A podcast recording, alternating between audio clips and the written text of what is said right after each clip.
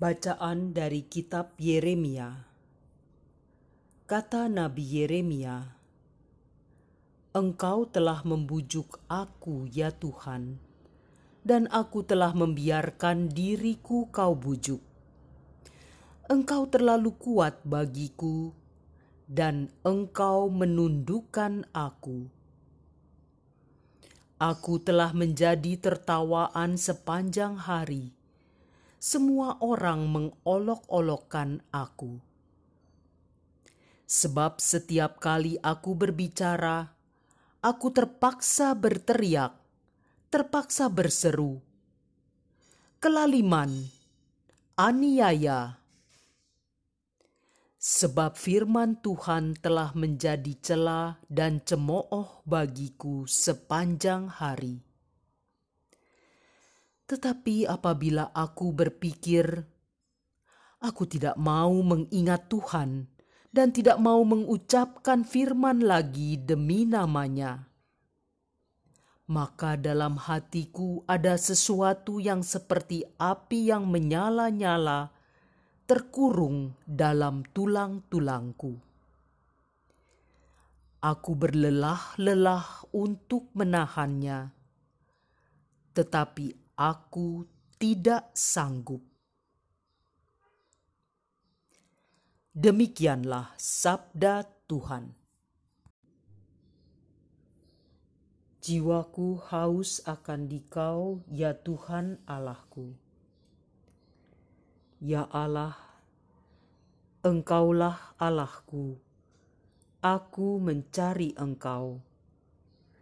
Jiwaku haus akan dikau, Tubuhku rindu kepadamu, seperti tanah yang kering dan tandus, yang tiada berair.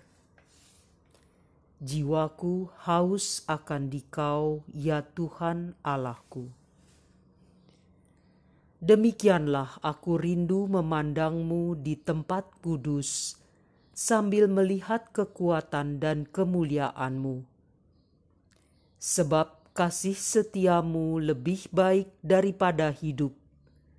Bibirku akan memegahkan dikau. Jiwaku haus akan dikau, ya Tuhan Allahku. Aku mau memuji Engkau seumur hidupku dan menaikkan tanganku demi namamu. Seperti dijamu lemak dan sumsum, -sum, jiwaku dikenyangkan. Bibirku bersorak-sorai, mulutku memuji-muji. Jiwaku haus akan dikau, ya Tuhan Allahku. Sungguh, Engkau telah menjadi pertolonganku, dan dalam naungan sayapmu aku bersorak-sorai jiwaku melekat kepadamu, tangan kananmu menopang aku.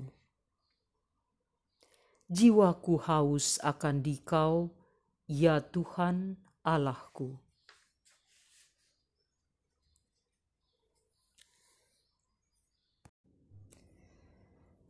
Bacaan dari Surat Rasul Paulus kepada jemaat di Roma. Saudara-saudara, demi kemurahan Allah, aku menasihati kamu supaya kamu mempersembahkan tubuhmu sebagai persembahan yang hidup, yang kudus, dan yang berkenan kepada Allah. Itulah ibadahmu yang sejati Janganlah kamu menjadi serupa dengan dunia ini, tetapi berubahlah oleh pembaharuan budimu, sehingga kamu dapat membedakan manakah kehendak Allah, mana yang baik, yang berkenan kepada Allah, dan yang sempurna. Demikianlah sabda Tuhan. Aleluya, aleluya, aleluya.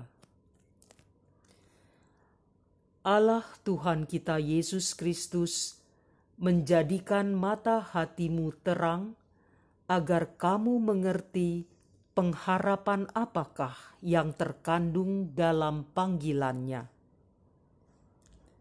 Aleluya, aleluya, aleluya. Inilah Injil Yesus Kristus menurut Matius. Sekali peristiwa, Yesus menyatakan kepada murid-muridnya bahwa ia harus pergi ke Yerusalem dan menanggung banyak penderitaan dari pihak tua-tua, imam-imam kepala, dan ahli-ahli Taurat, lalu dibunuh dan dibangkitkan pada hari ketiga. Tetapi Petrus menarik Yesus ke samping dan menegur dia, katanya, Tuhan, kiranya Allah menjauhkan hal itu. Hal itu sekali-kali takkan menimpa engkau. Maka Yesus berpaling dan berkata kepada Petrus, "Enyahlah iblis, engkau suatu batu sandungan bagiku, sebab engkau memikirkan bukan yang dipikirkan Allah." melainkan yang dipikirkan manusia. Lalu Yesus berkata kepada murid-muridnya, "Setiap orang yang mau mengikuti Aku harus menyangkal diri, memikul salibnya, dan mengikuti Aku." Karena barang siapa mau menyelamatkan nyawanya, ia akan kehilangan nyawanya. Tetapi barang siapa kehilangan nyawanya karena aku, ia akan memperolehnya.